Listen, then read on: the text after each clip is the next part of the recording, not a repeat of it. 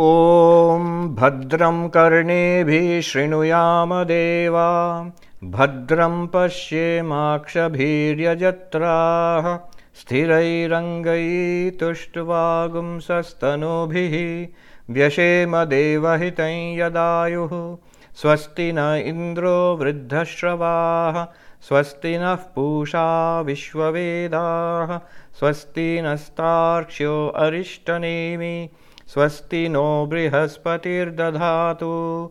Om Shanti Shanti Shanti. We are studying the fourth chapter of the uh, Mandukya Karika of Gaudapada, and uh, we were on the twenty-fourth verse. I think we had done the twenty-fourth verse. So what's the story till now? Let me put it in. let me put it in brief. In a, it'll give you the plot, just the, the essence of the plot the, before we go get into the actual context. So what's going on here? Um, consider our common sense view of the world. We think that there are things in the world, a world full of objects and people, and then we come and see them. We see and hear and smell and taste and touch. So this is going on, and there are things outside. There are things independent of our knowing them. Even if we do not see them, even if we don't know them, this world is there. This is called in philosophy realism. And now the realist is asking this question that um, uh, he's saying that there's a world outside our uh, awareness. As opposed to this, there is this philosophy, this, this approach which says that no, whatever you are experiencing, all the people and all the things that you are experiencing is only in your mind, in your awareness. Notice, indistinguishably using mind and awareness. This will be the key later on. So in our mind or awareness, whatever you call it, this whole world is in your mind. And there is, in one sense, there is no way, no denying that it's in our mind. Without, before coming to our mind, we cannot see anything. Everything, all the information through the senses has to come to the mind, and then only we experience it. That's true. Uh, but the difference between the realist and the idealist is this. The realist says there are things in the world which our senses perceive, and the information is brought to the mind. So there are independently existing things in the world. And that's a very common sense way. That's, that's how we really look at the world. Uh, it's science, and uh, our day-to-day activities all go on that way. The idealist says something amazing, says that there is no proof of anything existing outside the mind. In the mind only everything is going on. This is called idealism. And uh, the discussion is about this. Now let me bring it to the context. Um, in the context of Indian philosophy, there were realists and there were idealists. Um, the Nyayikas and Vaisheshikas among the Hindus were realists. Among the Buddhist schools, there are four schools of Buddhism. Two were realists, one was an idealist. So the four schools of Buddhist philosophy, I've mentioned them earlier. Um, Sautrantika, Vaibhashika, uh, the Vijnanavada, Yogachara Vijnanavada, and Shunyavada, Mad- Madhyamaka Shunyavada. What are the differences? As far, lot of differences, but as far as we are concerned, this realism and idealism difference. By the way, here idealism and realism does not mean in the common sense way we think. Realism means a, a very realistic person who is very practical and hard-headed and, and efficient in day-to-day activities. He is realistic. Not in that sense. Realism is a ph- philosophical position that things exist outside our knowledge by themselves. And idealism here does not mean the, our way we normally use idealism, the word in English. A very idealistic person, person who has got very noble ideas and, you know, uh, ideals in life. Not in that sense. Idealism means all the things that we perceive are in our ideas only. All right. Among the Buddhists, Sautrantika, Vaibhashika, they were realists. What did they say as far as we are concerned for this discussion? The um, Sautrantika said that uh, things are there in the world outside and we directly perceive. So what you are perceiving is the thing itself. So when you see a flower or a painting, you are seeing the thing itself directly. Uh, whether you see, smell, taste, touch, directly the objects are being experienced.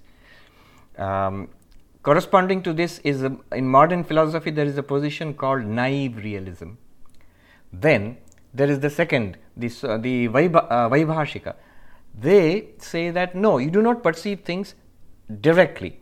There are things in the world outside, and they come into your mind by your sense organs, and then you perceive them. But there are things outside. Your senses are bringing information from them, and you, what you are perceiving is in your mind, no doubt about it. But they are copies, representations uh, of things outside in the world. Corresponding to this, there is a philo- position in modern philosophy called uh, critical realism or representative realism. Representative realism. In fact, modern uh, medical science and physiology would agree with this position, that all that you are experiencing is definitely internal, but it is um, uh, caused by external uh, objects. And the Vijnanavadi, Yogachara Vijnanavadi is, this, is called the subjective idealist, who criticizes this position and saying that all that you experience is in the mind, true, but there is nothing outside the mind. Mind is only reality, like a dream, for example. And then the last one, the Shunyavadi, who is not directly discussed here, we will be just mentioning later on. That is an, another position um, uh, where it says not only external objects do not exist, but the internal, the mind also does not exist.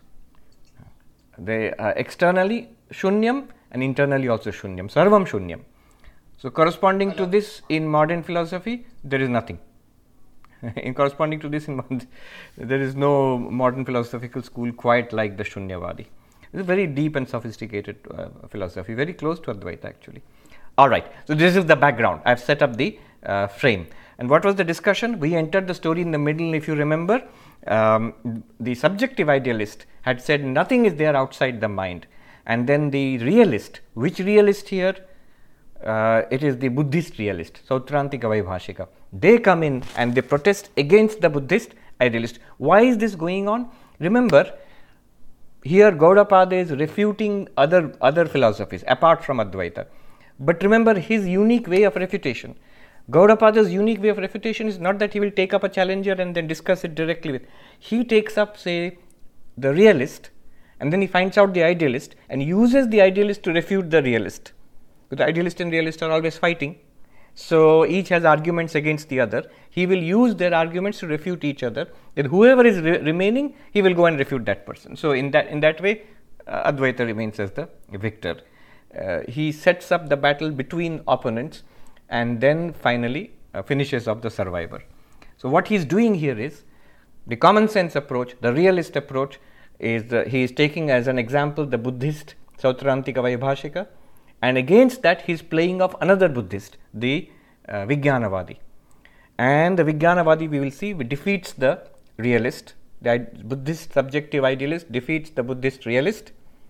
And then that subjective idealist is now targeted by Gaudapada himself. And so, and that is and, uh, refuted. Now, in this at this point, the realist, uh, Buddhist realist, is attacking the Buddhist idealist. What is the attack? You say that only everything exists in the mind. Not possible, because the awareness is just awareness. Without external causes to give variety, how are the varieties of our experiences taking place? In your awareness, you see a flower, you smell the fragrance, you touch the softness of the petals, uh, you see the color of the flower and the shape of the flower. All multiple perceptions, multiple sensory perceptions. Unless there is something outside which is causing the perception of color and fragrance and touch, how will all these varieties come in consciousness itself, which is homogeneous? Consciousness is no variety. Where is variety coming unless there is something outside causing nimitta, causing these, these changes to come in consciousness? So, by the very fact that you have changes in consciousness, which you cannot deny, all of us have a variety of experiences, you cannot deny it. Then I have to explain, how are we having all these experiences if there is nothing outside consciousness? So there must be something outside. Dvayaha, he says, dualist, a second entity must be ad- admitted outside consciousness. Not only that, second example, he, second reason he gave for the existence of something apart from consciousness is, see, pain, some ex- some important or powerful experiences which we have, pain, physical, mental pain. Consciousness is consciousness, awareness is just there. Why suddenly such a powerful shock comes? unless there is a body and the finger body touches fire and there is a burning and then you experience so much pain. Unless those things are there, where this suddenly this powerful experience of pain comes? He says, sam kleshasya upalabdehe, sam klesha, pain, intense pain. Especially they are, these are Buddhists, huh? So they are discussing and their whole philosophy starts from the existence of pain and how to overcome pain.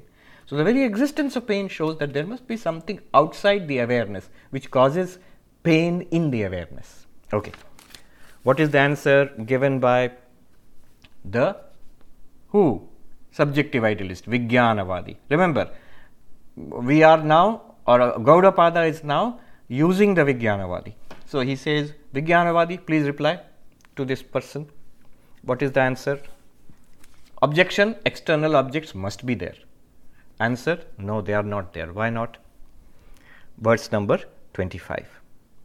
Pragyapte sanimitatvam ishyate yukti darshanat nimittasya nimitatvam ishyate bhuta darshanat. This is the answer for um, the realist. Let me read out the English meaning. So, some people have entered the waiting rooms of Jayant, it seems. Uh, yes, ma'am. They are having some issue connecting. Oh, okay, okay.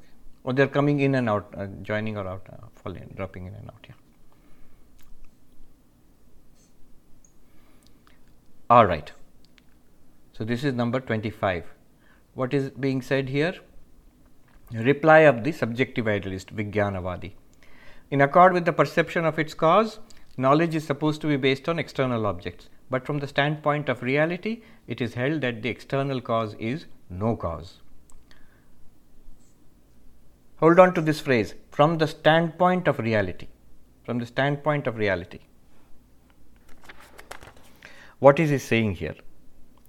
He is saying, my friend, you are saying external objects, there is something real outside your awareness which is causing your experiences. Yes. Hold on to that that position. Hold on firmly to that position. Uh, who is saying? Vijnanavadi. Why? Because I am going to, in a cricket term, I am going to smash the ball out of the field now. That uh, you, you say that there is an external object. Shankaracharya explains this in his commentary. You remember that this text is a three-layered text. At the core is Mandukya Upanishad. And then around it is the layer of Mandukya Karika. And on that, there is the layer of the commentary by Shankaracharya. So, now I am going to the commentary by Shankaracharya, where he says, Bhadameva pragyapte sanimitatvam. Sure, I agree.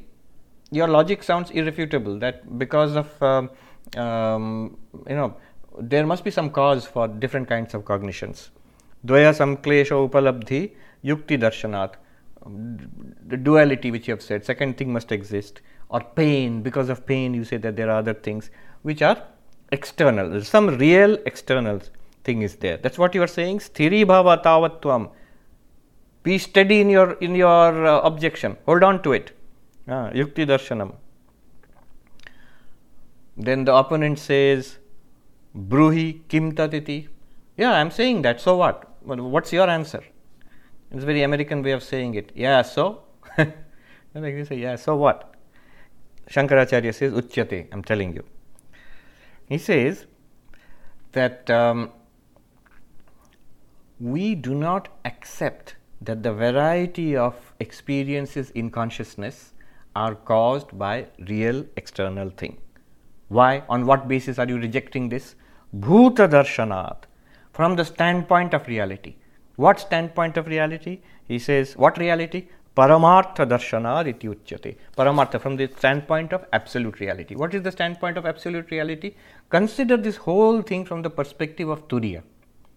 That consciousness in which waker and waker's universe arise and disappear, the dreamer and dreamer's universe arise and disappear, the deep sleeper and the potential de- uh, universe of sushupti arises and again passes away.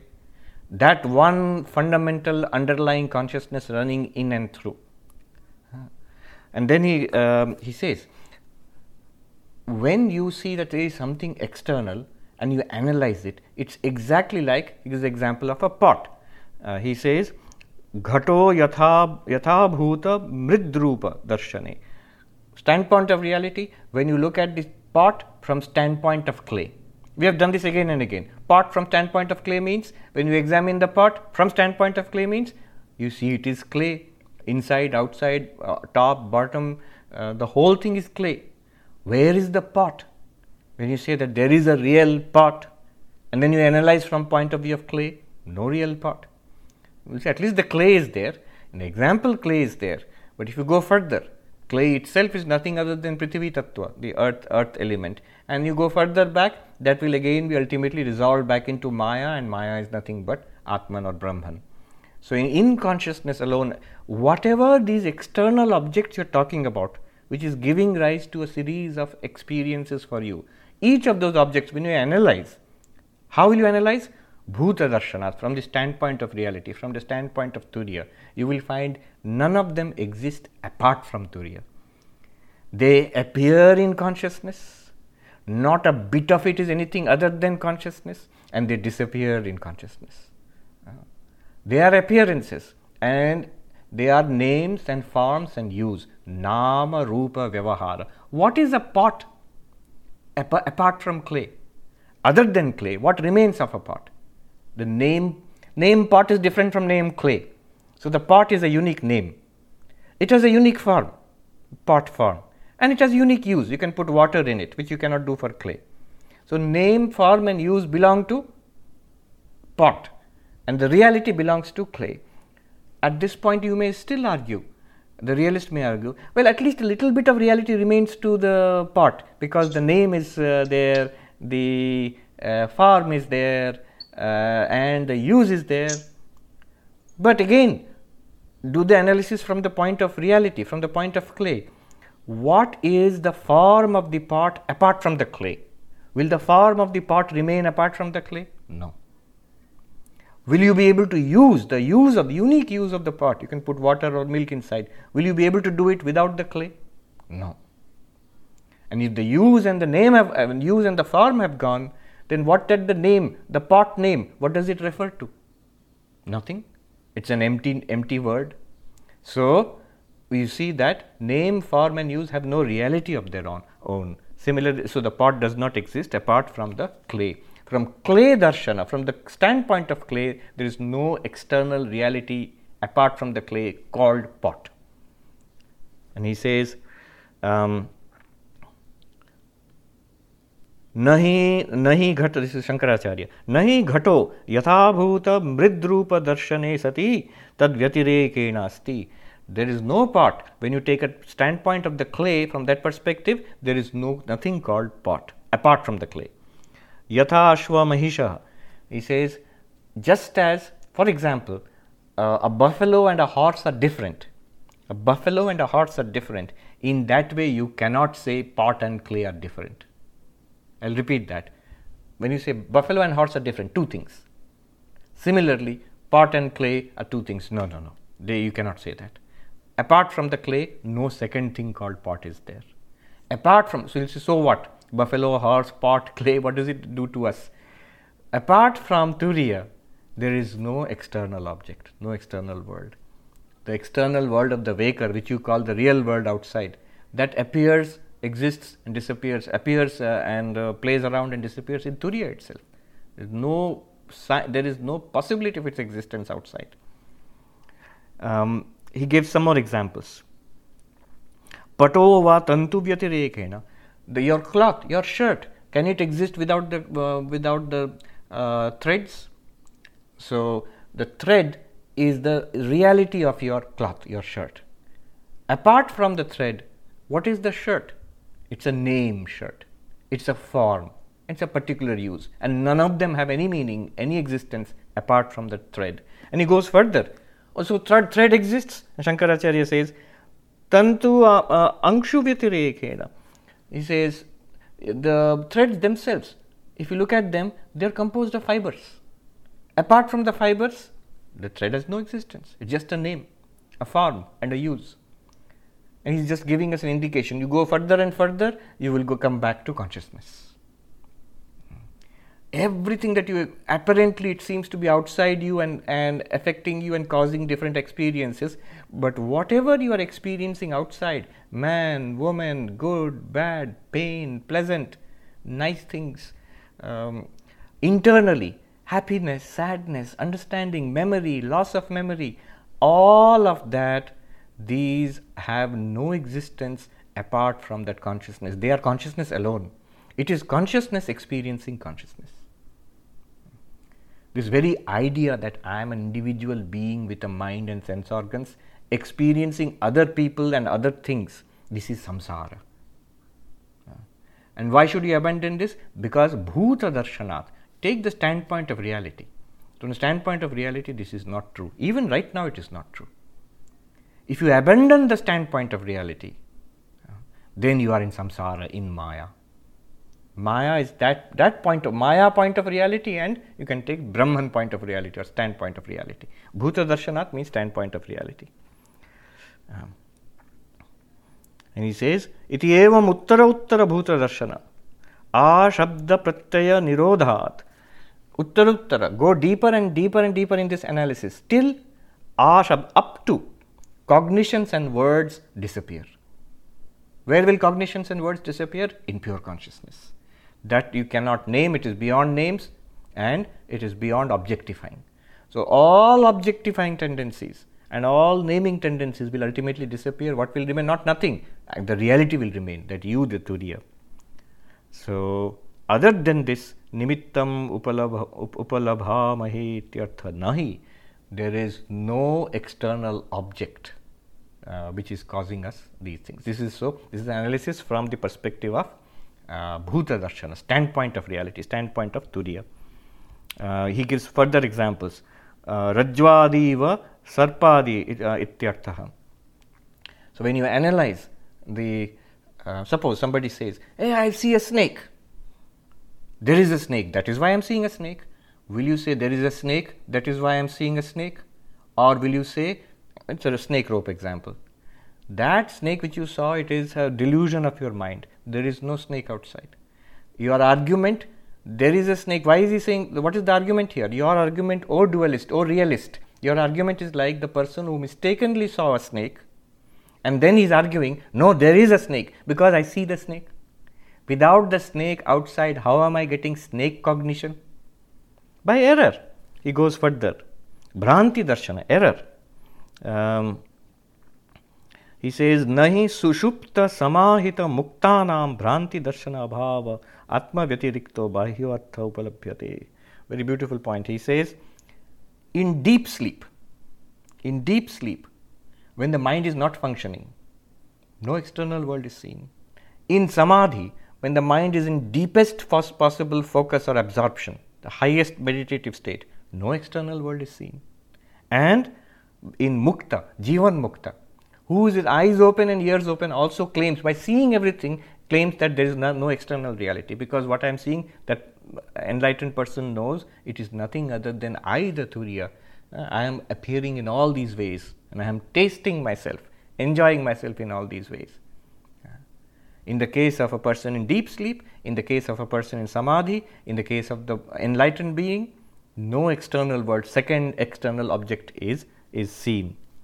Um, so, then he gives an example of a crazy person. Nahi unmatta avagatam vastu anunmattair api tatha bhutam gamyate. So, a person who is hallucinating. Uh, who was that mathematician? A beautiful mind. Um, uh, what's his name? Arrow. No, Nash. Nash. Nash. John Nash. Nash. John Nash. John Nash. Yeah. So, John Nash is saying that Um, I am being followed by uh, agents of an enemy country, uh, and he claims they are there. Why are they there? Because I see them. Because I see them. That's why they are there. They are there outside. That's why I am getting this experience of being followed by enemy agents. And then other people he hallucinated. Now nobody else is seeing them. Though the, uh, those who are not schizophrenics, they are not seeing it. They are not seeing such things. Therefore, even without their existing, he can still see. Without the external existence of the object, that person is seeing. It is no, uh, and you will not accept John Nash's uh, testimony that there are external uh, uh, things which I am seeing, because they are not there. Uh, similarly, it is quite possible, entirely possible, this is entire universe that we are experiencing and which is giving us so many variety of experiences in consciousness, which we are having, all of us.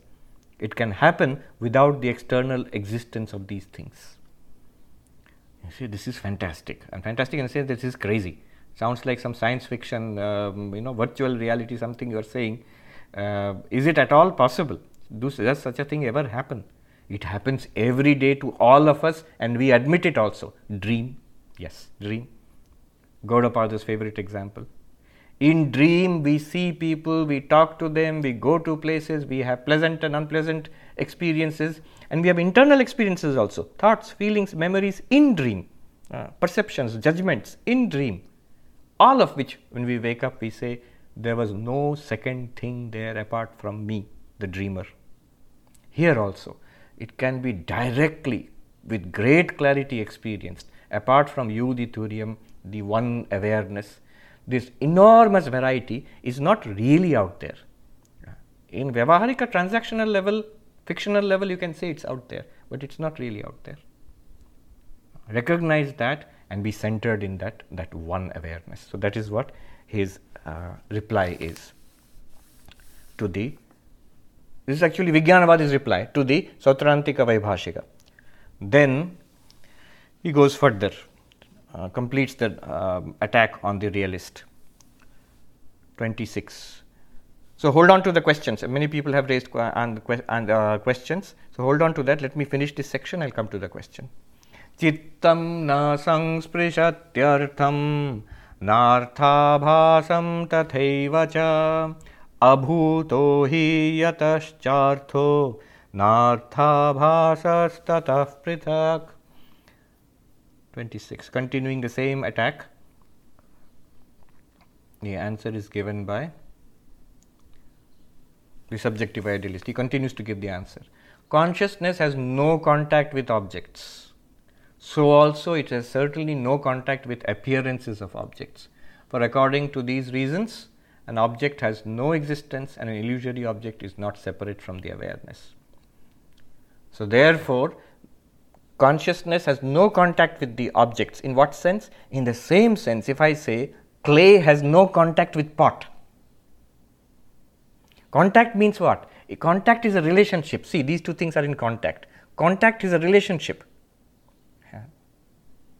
What is relationship requires two terms. So one finger is in contact with another finger. It requires two. But you cannot say the clay is in contact with the pot, because the pot is not a second thing apart from the clay. Two words are creating a kind of uh, uh, you know, illusion in our mind. Oh, clay is there, pot is there. They are in contact. No. If I say the water is in contact with the wave. No, because the wave and water are one reality. Two things are needed, needed for contact. Here, the dualist is saying that my consciousness comes in contact with so many external objects. I see the flower, I smell the coffee, I drive the car, I talk with my friend. Flower, coffee, car, friend, they are all external objects. That's why I'm getting so many different experience. What experience? Experience of flower, experience of car, experience of coffee, experience of, of friend. If these were not separate variety of objects, why would the poor consciousness, which is a boring homogeneous awareness, why would it have different experiences? The answer is, all those experiences are entirely possible within consciousness itself. By projecting various forms and appearing to come in contact with them, it gets a variety of experiences. Same consciousness, projected through the eyes, gets the experience of seeing. Same consciousness, projected through the mind and the ears, experience of hearing, and so on.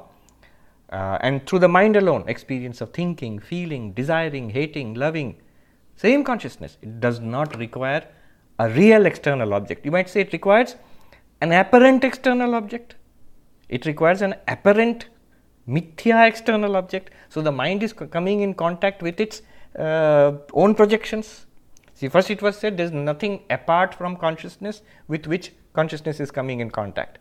Now you are saying, the, the, now the objection is, you admit that there are appearances. So the consciousness is coming in contact with appearances. Just like it may be that um, when you are seeing a movie, they really, the uh, actors and uh, the uh, hero, villain and all the car chases, those things are not really there. They are only pictures, but at least you are coming in contact with the pictures, isn't it? In a movie, otherwise you would not see the movie also. Same thing with consciousness. So you are coming in contact with appearances, that much you must say, at least the appearances exist. He says, no, um, in the case of movie they seem to exist apart from you, but in the case of consciousness, when you take the per- perspective of consciousness, those appearances are also nothing apart from consciousness. Where, what are those appearances made of? If it, that is difficult to understand, very easy example is dream. In the dream, there are no external people or things, um, but if somebody says, but in the dream there are dream objects, dream people are there, so the dreamer's mind comes in contact with dream objects and dream people, as if there is some contact is there, but no, the answer will be the dream objects and dream people are nothing but the dreamer's mind. So, just like the water and the wave, clay and the pot, dreamer's mind cannot come in contact with dream objects and dream people because they don't exist apart from the dreamer's mind. Okay, this is the answer. One more and then we will uh, take uh, a short break to answer the objections or questions which have been raised. Now the realist comes back with a counterattack. So see, these are all little samples of the fierce debates which were going on. Fierce debates were going on there between um, Nyayikas, Vaisheshikas on one hand and uh, the Sautrantikas, Vaibhashikas, Vijnanavadis, Shunyavadis on the other hand, uh, Mimamsakas. Uh, this subjective idealist, Vasubandhu, he writes a book to, to show that everything is mind only. And the great Kumarila Bhatta, uh, you know, Mimamsaka, he wrote a book um, which uh, refuted, which refuted uh, all those uh, uh, objections of uh, of Vasubandhu, the Buddhist mind-only philosopher. Uh, I saw, I know this because I had to write a paper on the whole thing in at Harvard this time. Uh, what is the position of the subjective idealist and what is the, how did Kumarila refute, Kumarila Bhatta refute them? And I found that there is a book about this, um, uh, I forget the name, I got it, uh, uh, uh, an ex-student of Harvard philosophy department several decades ago. He took the uh, entire arguments of uh, Vasubandhu and Kumarila Bhatta and made a very exciting little book about it, you know, like a gladiatorial battle between uh, these philosophi- philosophical schools. Anyway, now, so a counterattack from the realist. Realist says, not so fast, wait. Here is the counterattack. Um, how will you distinguish between true knowledge and false knowledge? See, somebody sees a snake by mistake and then you show that there is no snake outside, outside there is only a rope. So, correct knowledge is it is a rope. Your favorite example, O Advaitin, though Advaitin here is hiding behind the Vijnanavadi. So, you, uh, there is a rope outside and now you say, oh, correct knowledge is it's a rope, false knowledge is it's a snake. But if according to you, O subjective idealist, everything is internal, then what is the distinct difference between correct knowledge and false knowledge? Do you see? Only because there is a real rope outside and I can experience it, then I can correct my mistake. I thought it was a snake, now I carefully look outside, real rope, mentally error snake, I correct the error and I say outside rope, mentally and now I know it's a rope, this is correct knowledge. Earlier what was there? Outside rope, mentally I thought it was a snake, wrong knowledge. But you subjective idealist, my dear fellow, how will you uh, distinguish, because for, for you there is nothing outside. How will you distinguish between correct knowledge of rope and false knowledge of snake? And then the answer from the subjective idealist we will see. twenty-seven. Nimittam na sada chittam sansprishat Tyadva sutrishu Animitto viparyasa katham tasya bhavishyati. Um, let me translate. I am taking Swami Gambhiranandji's translation. So, the answer to this objection. What was the objection? Uh, the appearance of consciousness in the form of a jar, for instance, even when there is no jar, must be a false perception. This is Shankaracharya's commentary. So, you, sh- you oh, idealists should point out that how will you distinguish between right knowledge and error? The answer is this. Consciousness does not ever come in contact with external objects in all three states. There being no external objects, how can there be any baseless false apprehension of it? So, this is a subtle answer. What is the answer? Answer is this. Your whole objection does not hold for us. What is your what is your understanding, O realist, of the difference between error and uh, true knowledge? Your understanding of true knowledge is outside there is the rope, and inside in your mind you understand it to be a rope, you will say correct knowledge. Outside there is a rope, but in your mind you understand it to be a snake, you will say incorrect knowledge. But in our uh, philosophy, we have just shown that there is no outside inside, it is all in the mind.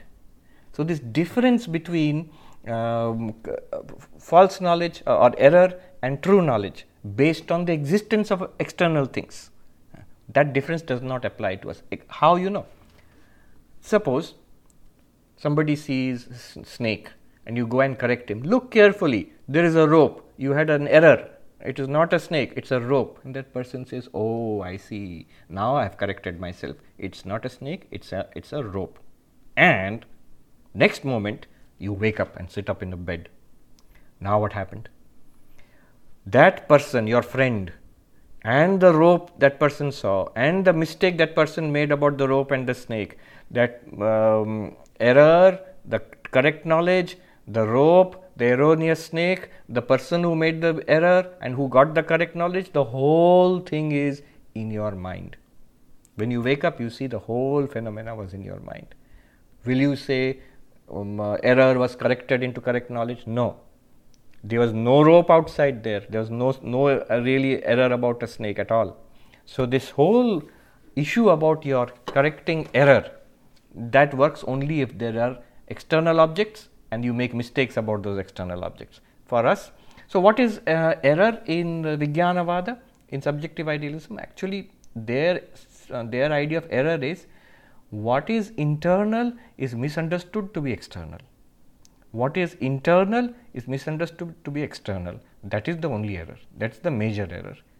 We think I am this bag of skin and bones, and outside this skin there are other things, other people. This is the world, and I am inhabiting and interacting in this world, suffering and enjoying, mostly suffering. So, this is uh, this is the reality. This whole thing is an error according to Vijnanavada. So, he rejects your category of error and truth. Now, with this much, um, Vijnanavada has refuted the Sautrantika Vaibhashika. The idealist, subjective idealist, is taken to have refuted the realist. Now, he happily turns to Advaita, Gaudapada. Gaudapada says, now I am going to take care of you. So, even you are wrong. This is, this is subjective idealism. Vijnanavada will be totally smashed now. So, before that, let's t- quickly take Jayant. Can you tell us who is asking questions? Um, Girish, you are next. Yes. Uh, uh, my question is, uh, you know, modern science deals entirely with realism.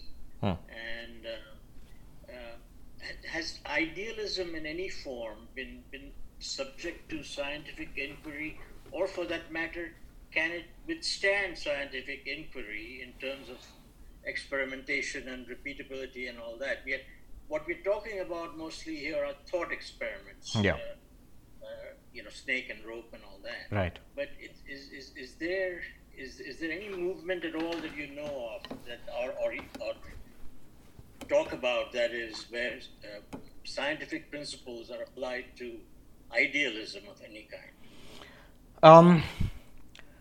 The answer is in modern thought, from say eighteenth, nineteenth century onwards, with the overwhelming development of science and technology and the increasing prestige of science and technology, uh, philosophy in the West took a big beating. And, and so, the scientific perspective is a realist perspective. Um, that's how science functions.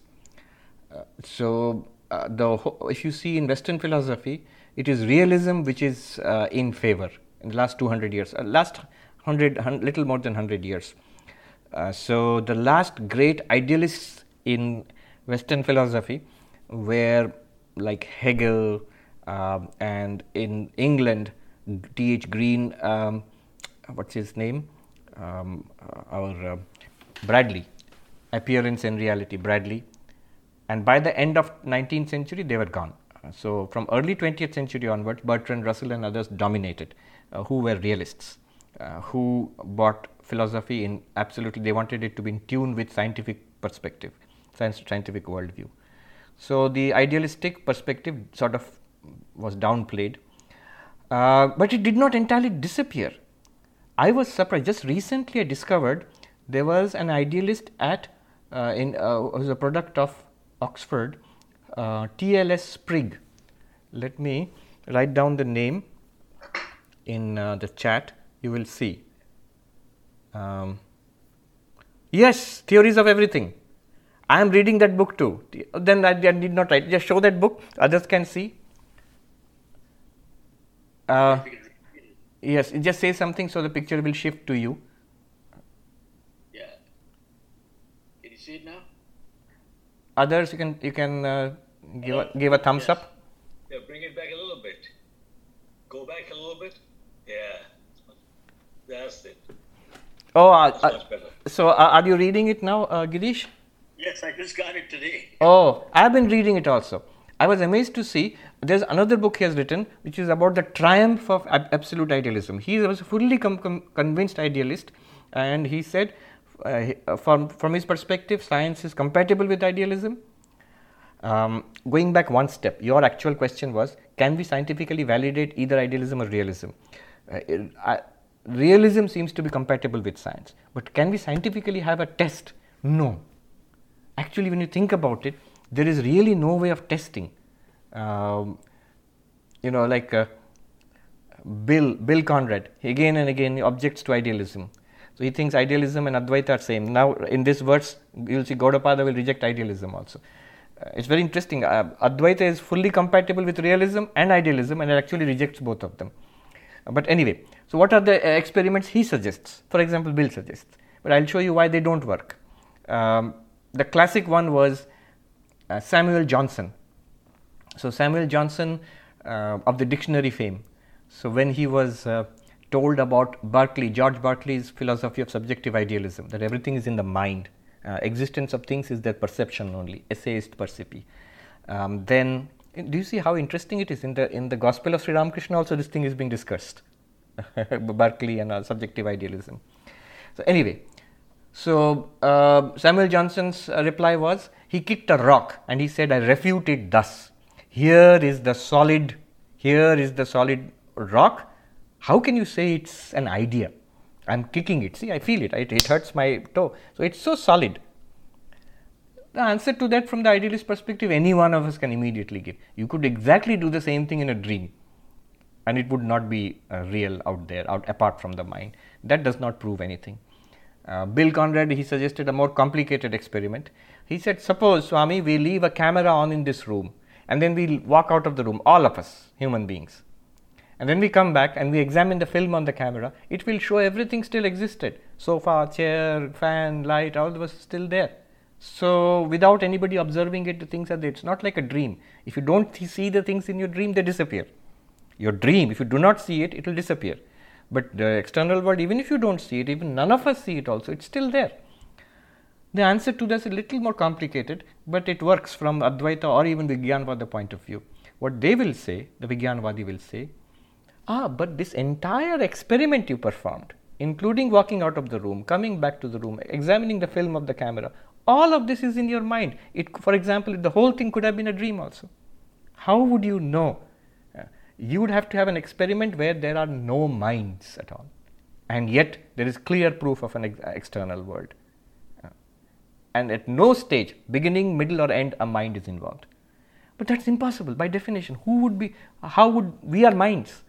We need the proof to come to us, and once it comes to us, it's in the mind.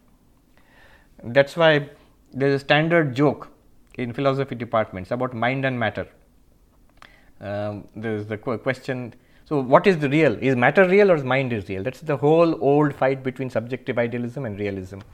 The joke is, uh, what is mind? No matter. What is matter? Never mind. So that's the old, old joke in philosophy departments. Um, this T L S Sprigge, so he wrote another book, uh, Triumph for, uh, of uh, uh, Idealism. In this book also, it's a very good book, Theories of Existence. He has taken, I think, ten or twelve theories, very, very well written. Of course, maybe it's little to my way of thinking, so I like it very much, but I, I liked it. Um, and he says clearly that out of these ten theories, I think he has given ten or twelve theories, one is materialism, and the rest are all idealistic theories. uh, and he gives a very deep uh, searching analysis of this, and he says how only idealism actually works. So it's really worth reading that book. It's a very nice book. The other book, Triumph of Absolute Idealism, is actually an even deeper book. I found a copy in the Amazon on, and you will see, though it's very expensive, even second-hand copies. I found a copy in the New York Public Library. I read the first chapter, but it will take a lot of hard work. That book is very deep. Um, Our Professor Arindam Chakrabarty, he studied at Oxford under Professor uh, Strawson, P F Strawson, so Peter Strawson. So I asked him, did you ever meet a person called T L S Sprigge when you went to study as a student in the seventies, eighties? Uh, and Arindam Chakrabarty was so excited. He said, of course, he was an extraordinary person. Uh, when I, I had just got married at that time, and I and my wife, we went and stayed at his house. He was our host, and he was, he was absolutely crazy about Advaita Vedanta. Amazing, I didn't know that. Arindam Chakrabarty told me. And he said he visited India, he came and stayed in the Institute of Culture in Gold Park, he met Swami Lokeshwarananda, and he was, his main question was that how is Shankara also a devotee? I understand the Advaita Vedanta of Shankara, but how is he devoted to God? This combination. And in India, he would go to a Shiva temple and sit and meditate. So all this is about T L S Sprigge. I didn't know all this, Arindam Chakrabarty told me. Okay, so this is the um, state of idealism and uh, realism.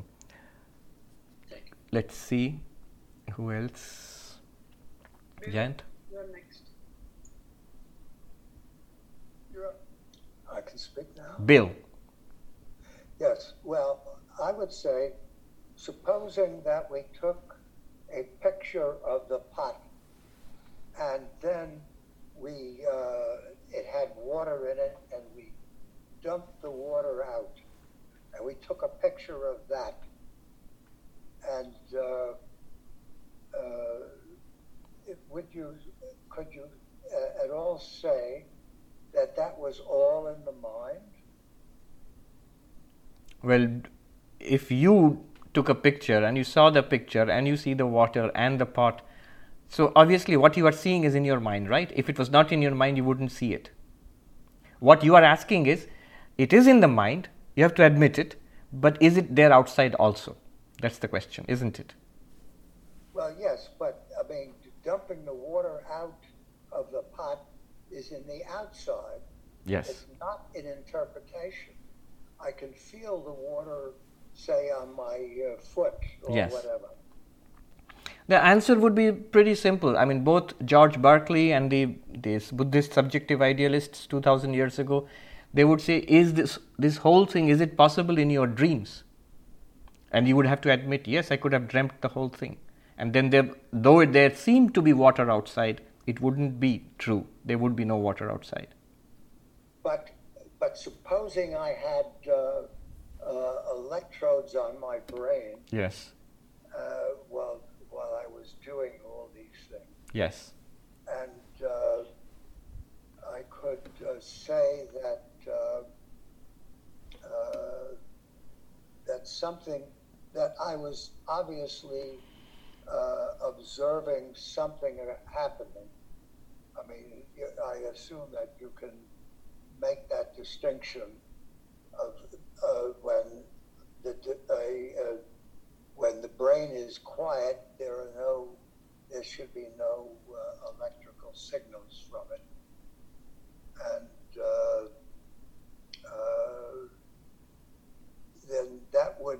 refute the idea that it was a dream. Would it? Would it be possible to conduct this entire experiment in your dream, and when you wake up, we would say, oh, all the electrodes and the guys in white lab coats and the results printed out and all the proofs and demonstrations of brain activity were something that I dreamt about? See, there's no way of there's no way of refuting this, actually.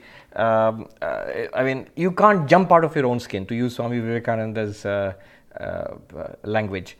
Uh, in fact, uh, in Western in, in philosophy, they call it the standing scandal of philosophy. I think Kant used these words. The standing scandal of philosophy is that you can't refute idealism. There is no uh, way of refuting. Oh, all right, we'll move on. Bill has had this question for ninety-five years, or at least sixty of his ninety-five years. So uh, it's not going to be settled so easily. Next. You're next. Uh, Namaskar, Swamiji. Um, the question is regarding Shloka or Mantra twenty-two, which yes. Last time you had said, Gaudapada said six things here, nothing is created from yeah. nothing, from something. And he also says, how can something that is non-existent come into existence? Yes. Or a mixture of existence and non-existence come into existence. Yes. But that is exactly what the idealists are saying, right? What? Something like, for example, even Gaudapada says, using the three stages, hmm. that in your deep sleep there is nothing. Yes. And yet, it is considered a bija state. Yes. It is non-existent. There yes. is nothing there in that.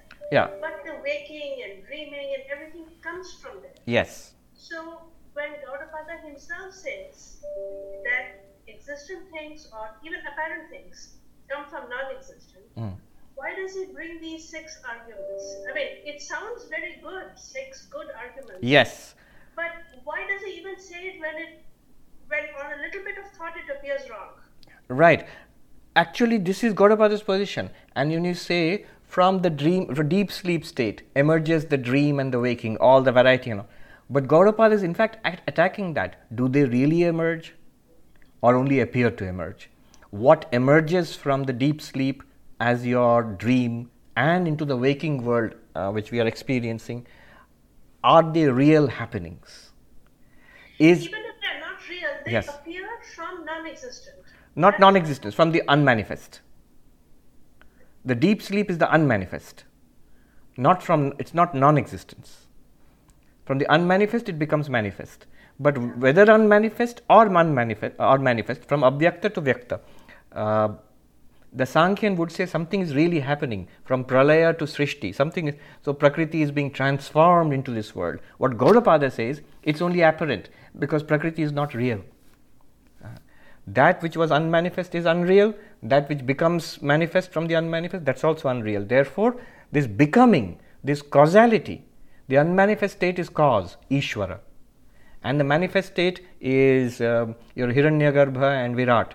Uh, all of that is an appearance of what? Then what is there? Then what is there? Turiya is there. Uh, yes, which is ne- neither cause nor effect. If you say something is happening at some level, then you are into causality, and Gaudapada's whole attack is on causality. So remember the six things he said. Um, how is a thing born? From itself, from something else, or from a mixture of itself and something else? From an existing thing, from a non-existing thing, or from a mixture of an existing and non-existing? And he goes on to show none of these six alternatives are possible. So there is nothing that is born. His favorite thesis of ajati, unborn, nothing is born. In fact, it's good you raised this because Gaudapada is now going to use it to smash Vijnanavada. All right. Any uh, questions? Yes. Yeah, it's a similar question only, Swamiji. So, when on the transactional level, when we say Brahman is eternal, we are accepting time. Yes. And when we say Brahman is like all-pervading, we accept space. So, in our understanding, does Brahman gives existence to causation? True. Gives means uh, it is all borrowed existence. And remember, in Advaita Vedanta, borrowed existence is mithya, falsity. So that's why we say the world is world, including space, time, and causation, are false. So as you said, an important point you pointed out, that we say Brahman is eternal, Turiya, Atman, eternal, and in fact, the, the fourth Buddhist, the Shunyavadi, they attack uh, Advaitins on this very ground. They say there are two things which are false. One is nihilism, nothing exists. Buddha never taught that. The other one is eternalism. There is a God or something, Purusha or Prakriti or Brahman, which is eternally existing. That is also false. Now, so that is what Advaita says, no, only by accepting time we speak about eternity. Why? Because to, to remove the misconception that, uh, that Brahman is something that is born and dies. Everything else is non-eternal. But actually Brahman is beyond time. You cannot speak about the eternity of Brahman. You know what eternity, what comes to our mind? That there is a something which exists for all times. Throughout time it exists. It's a very long lasting thing. It, it was there earlier, it's there now, it keeps on going on and on and on. No, not at all. Time appears in Brahman. Brahman is beyond time. They say time eats everything according in Vedanta. Everything is eaten by time. Whatever you see in this world, all that is beloved to you, all that you like, dislike, everything is eaten by time. And the Buddhists call it impermanence. Nothing, none of this will exist. None of this will will uh, um, will tarry. All of this disappears. Anityam, anityam, sarvam anityam. So, in contrast to that, Brahman is said to be eternal. Uh, but Brahman is actually uh, not eternal in that sense. In Vedanta, we say Brahman is that which eats up time also. Time, having eaten everything, thinking it's very powerful, turns to Brahman and Brahman eats up time. It, because in, what does it mean? Brahman transcends time. We do not mean Brahman is actually ultimately eternal in time. So, is Brahman all pervading? You have accepted space, then only you say Brahman is all pervading. But what it really means, if you go to the original Taittiriya Upanishad, Satyam Jnanam Anantam Brahma. Anantam means limitless. So, space is not something that can limit Brahman. Time is not something that can limit Brahman. Brahman transcends space and time. Brahman is everything we say. Sarvam Kalvidam Brahman. That's also not true. That's only by accepting everything we are saying Brahman is everything. Uh, there is no everything. Uh, if you say, you the dreamer, you are, suppose somebody says, you dreamt of so many people. All those people are in your mind. If somebody says, then you are the sum total of all those people, say, no, no, not sum total. I am only me. I am poor old me. All those people are not. This was the big uh, subtle point that Swami Vivekananda pointed out. Mary Hale, the American disciple, she wrote a poem to Swami Vivekananda saying that, I have understood what you have taught. You have taught all is God.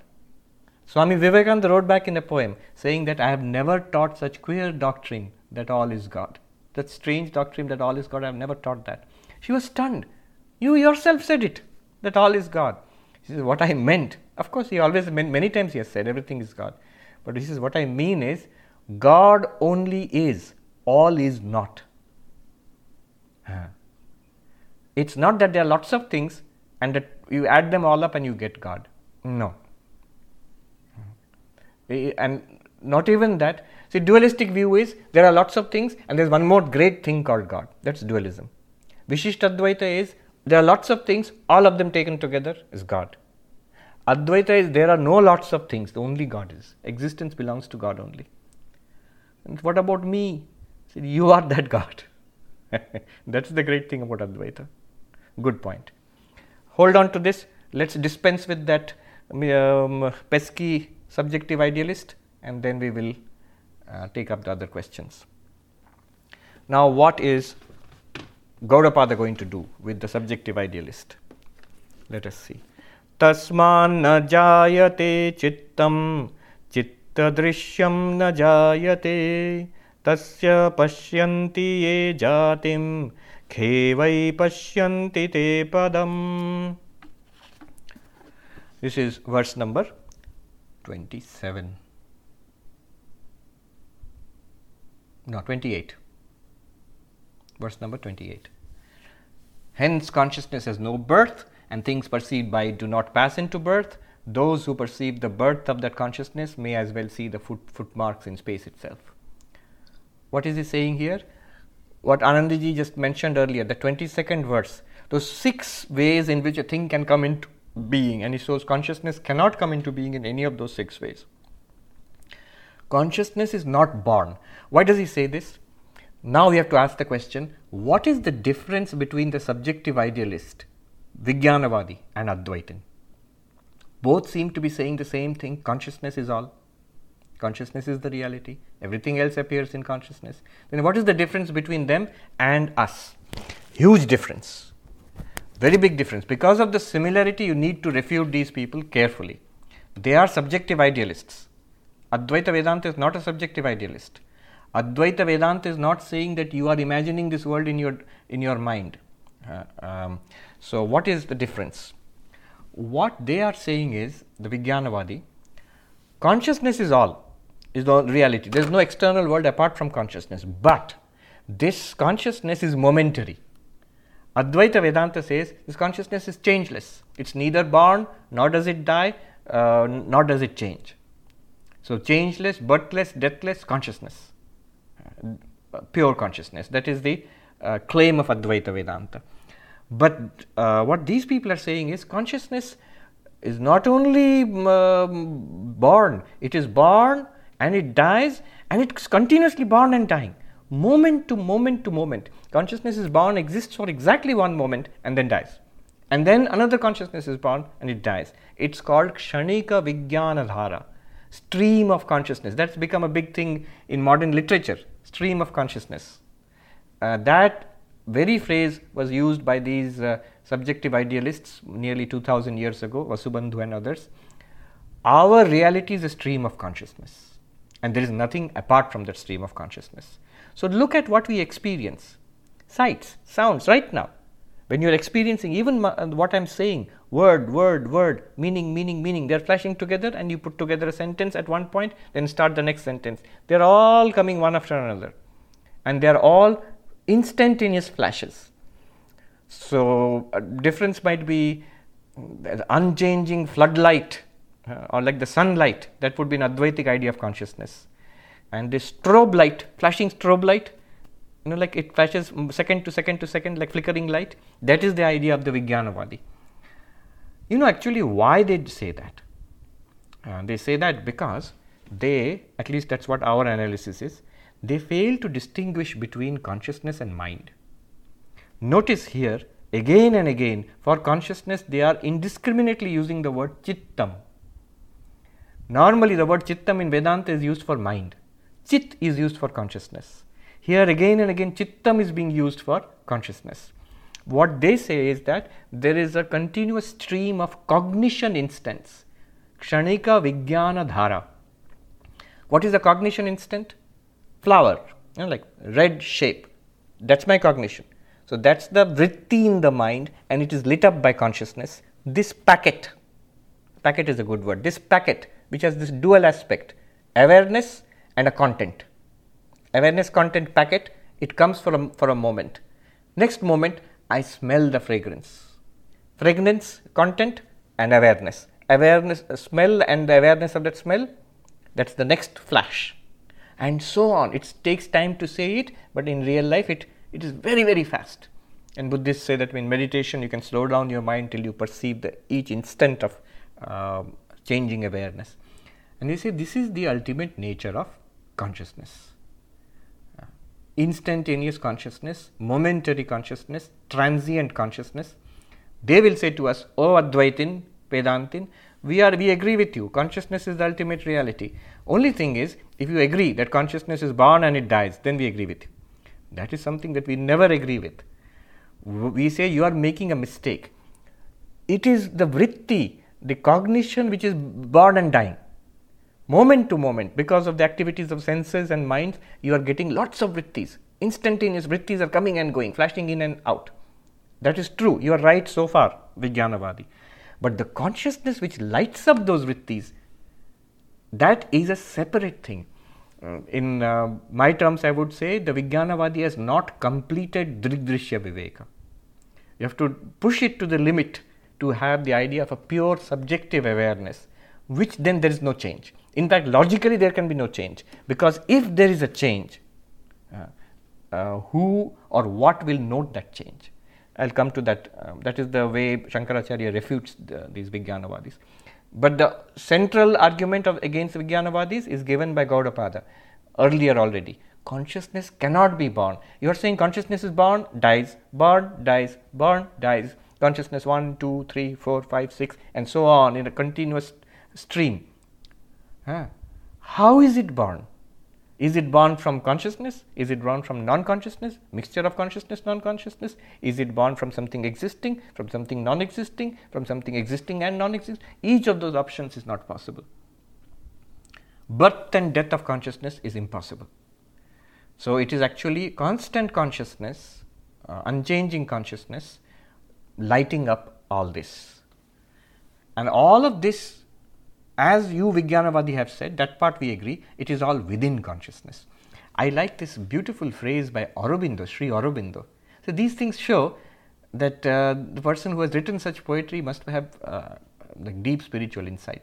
He says in one place, "The world drowned in the white glare of an immortal gaze."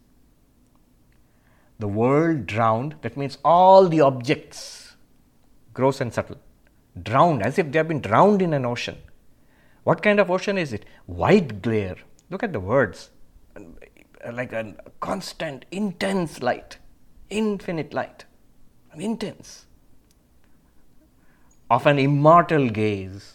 Imagine an eye which is glaring at the world, and the entire world is drowned in. Uh, every Hindu puja starts with this. Diviva chakshuratatam. Conceive of God as a, as the eye, a sky-like eye, um, which is luminous in the sky, which shines upon everything. And that which shines upon is not different from the glare of that eye. That immortal glare is what you are, is what we are. And it can be experienced. Once you experience it, it's done forever. It's always there for you. So here Shankaracharya comments. The Vijnanavadi says that um, um, Vijnanavadinaha kshanikatva, dukkhitva, shunyatva, anatmatvadi. Consciousness is momentary, kshanikatva, dukkhitva. It is subject to sorrow. Shunyatva, it is empty. Anatmatva, there is no self in consciousness, empty of self. These are the claims of the Vijnanavadi Buddhist. It is not true. Uh, you have to separate consciousness and mind to understand it.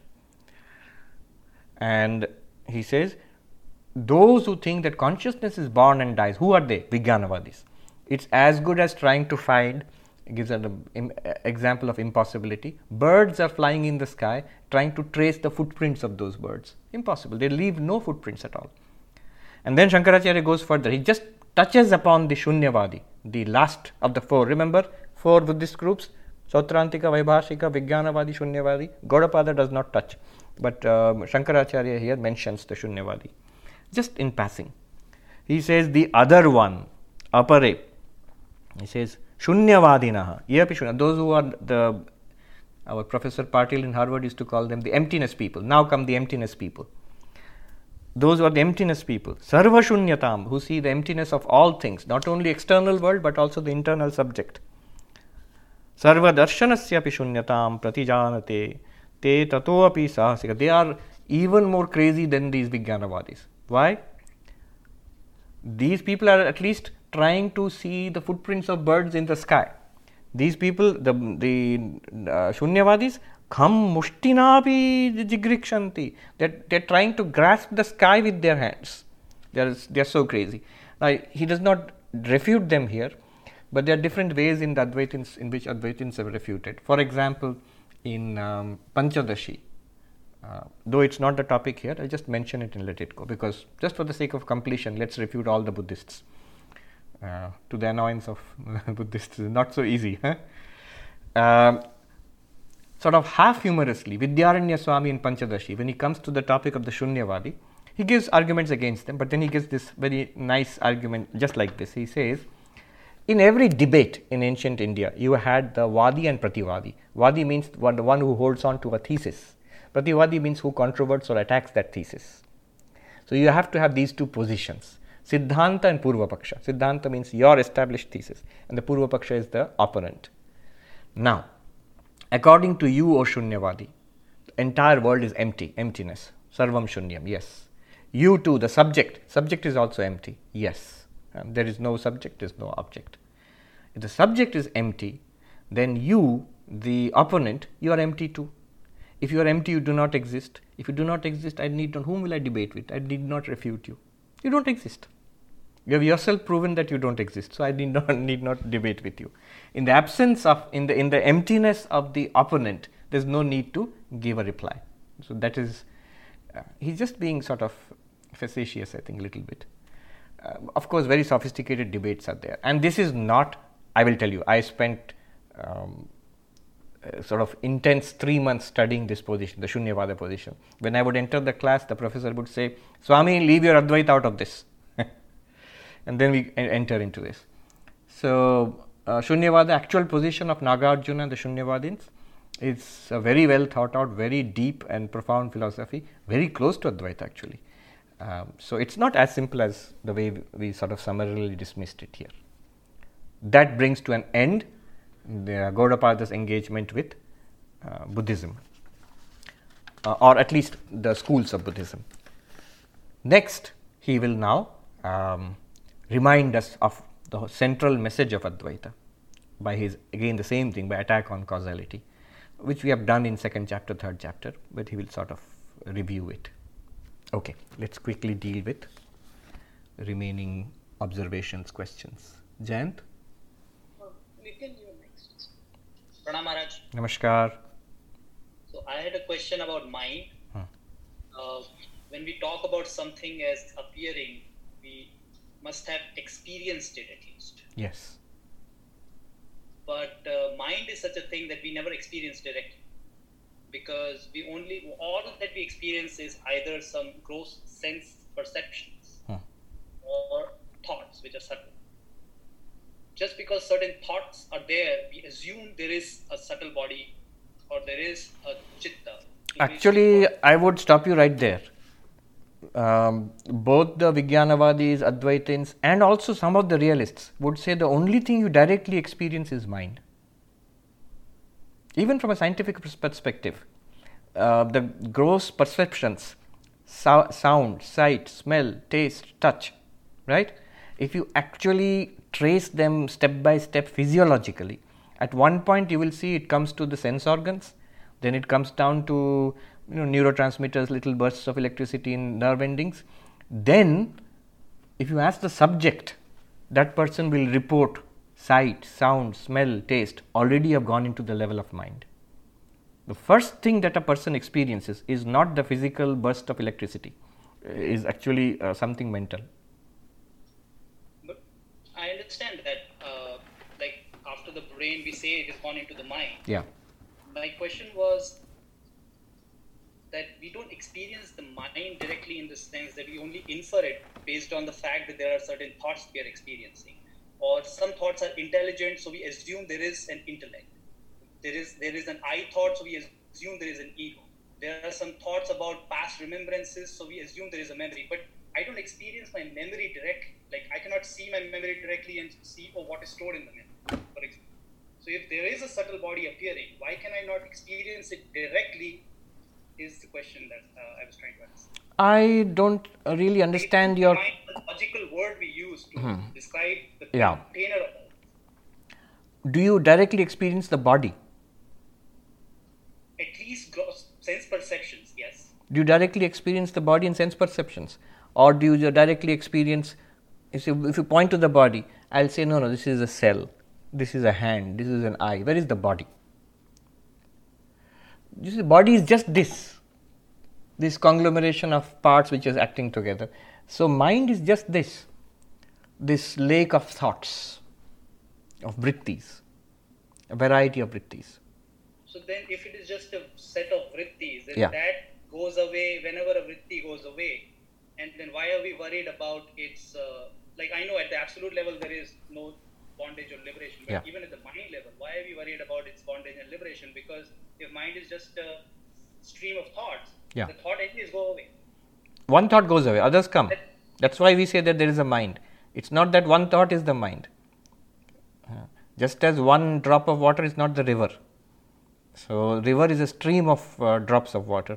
So, the vrittis are continuously there. That's why you talk about a mind. Even when you restrain the vrittis in samadhi, even when somebody falls asleep in sushupti, the mind is still there. There is no vritti at all. Still the mind is there because it comes back. So, you have to admit it exists in a non-active, non-kinetic state, in an unmanifest state, because everything, all thoughts, feelings, emotions, memories, tendencies, they all come back when you wake up. So, what is that? So, you are saying mind is nothing but this stream of vrittis. Yeah, but I mean that's, no, I am not saying that. I am saying that there is a mind, because without the stream of vrittis, when it is in seed form, after death when it goes into seed form and transmigrates, that's still the mind. In uh, deep sleep when it goes into a seed form, that's still the mind. There are no obvious no vrittis there. I mean obviously no vrittis are there, but it's still the potentiality is there. So you have to admit a mind. You say not directly we are not experiencing, directly you are experiencing the vrittis. Yeah. Okay. Then. Next. Yes. I put my question in the chat also if you want to read along. Um, how do idealists deal with intersubjective agreement? If the world were a fabrication of individual minds, right, then there should be as many radically different worlds as there are minds, yeah, as with dreams. So it seems that the world must be a fabrication of universal mind, which we all share or which we all are. Yes. Okay. Um, this was a subject, which uh, question which was raised in the second chapter, Vaitatya Prakaran, where Gaudapada uses his uh, uh, dream example. You know, whenever such questions come up, just think what would Gaudapada say, and it's very easy to think what he would say because he will immediately bring up the example of a dream. Now imagine, so here what is the question he's asking? Here we we are sitting in a room and we see the same thing. You're all sitting in different rooms but you see Swami. Um, so all the subjects in this Zoom discussion agree that there is Swami because we intersubjectively agree. So this must be real. But if you were dreaming and you dreamt of um, uh, some person, uh, uh, you know, meeting some person, and then afterwards, when you when you wake up and you say nobody else saw that, uh, then you have to say it was a dream. It was not real. That's what we say. Common sense, the way, way we do it. That's how we make the distinction between imagination and actual perception, between dream and waking. What would Gaudapada say? He said you are making a mistake. In your dreams, in the dream paradigm, there is intersubjective ag- agreement. In your dreams, you are there, your friends are there, people are there, and you're enjoying a cup of coffee, and nobody there claims that, oh, there is no intersubjective ag- agreement and there must be, this must be a dream then. No, everybody sees the same cup of coffee and uh, they are uh, enjoying the same, you know, game or something like that, and it feels like a waking world. It feels that there are subjects and there are objects, and there is intersubjective agreement about those objects, and it seems in every way like a reasonable world. It does not seem very illogical in the dream itself. Do you see what I'm driving at? I think so. Um, maybe not, certainly not as clearly as you see it. Um. When you wake up and you, see the, what Gaudapada would object to is, you're waking up, looking at the dream world and saying that there is a discrepancy between what I saw in the dream and all the subjects, my friends in this waking world, they didn't see it. Uh, that's why it's a dream. But what Gaudapada is saying, imagine the dream itself. In the dream, was there intersubjective discrepancy? Those waking friends, were they there in the dream? No, only the people, in all the subjects, they were subjects in the dream itself. You were a subject in your own dream, and there were other people in your dream, and they all seemed to get along very well and function very well in a world they agreed upon. So can we ask, whose dream is this? Ah, here, in this case, uh, whose dream is it? It's the dreamer's dream. If you say there's a cosmic dreamer, then you come to, you know, the um, you know, like the Hiranyagarbha, the cosmic mind, which dreams of the structures of this entire world.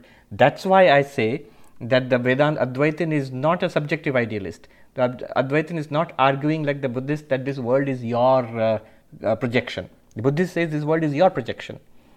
And the Buddhist complicates matters by saying there are many people.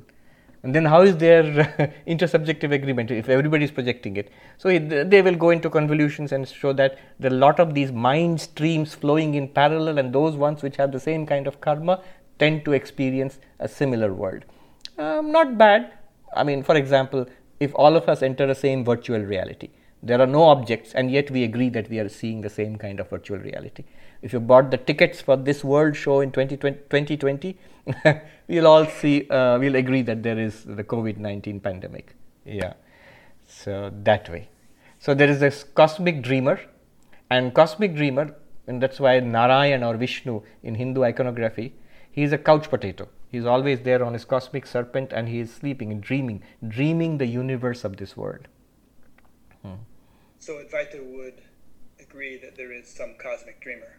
Yeah, but again, God, from Gaudapada's perspective, false. Okay. It's there, but it's that's also a projection. The only thing that there is, is you, the consciousness. What Gaudapada would say is, you know, it, um, I don't know if the occasion will come, but let me just mention. This comes of asking why too much. Why is there this ordered worldly, ordered world, logically arranged world? There must be a cause to it. It's our intuitive feeling. When you have this strong feeling, that that is the source of not only all science but also religion. Religion says because God made it so, and science investigates and finds causes. Gaudapada cuts at the very root of such thinking. He shows the idea of causality itself is false. This asking why will give you an answer, and that answer is of no use to you ultimately. Ultimately. Yeah. All right. Uh, anybody else? Jayant? Pranam Maharaj. Ah, a, Abhijit, yes. I had a uh, question about uh, the Vijnanavada, this stream of consciousness, this instantaneous flashes of consciousness. Yes. And uh, uh, the argument that consciousness is never born and is eternal. When we say this is eternal, we are using time in some respect to kind yeah. of say it is eternal. Yeah.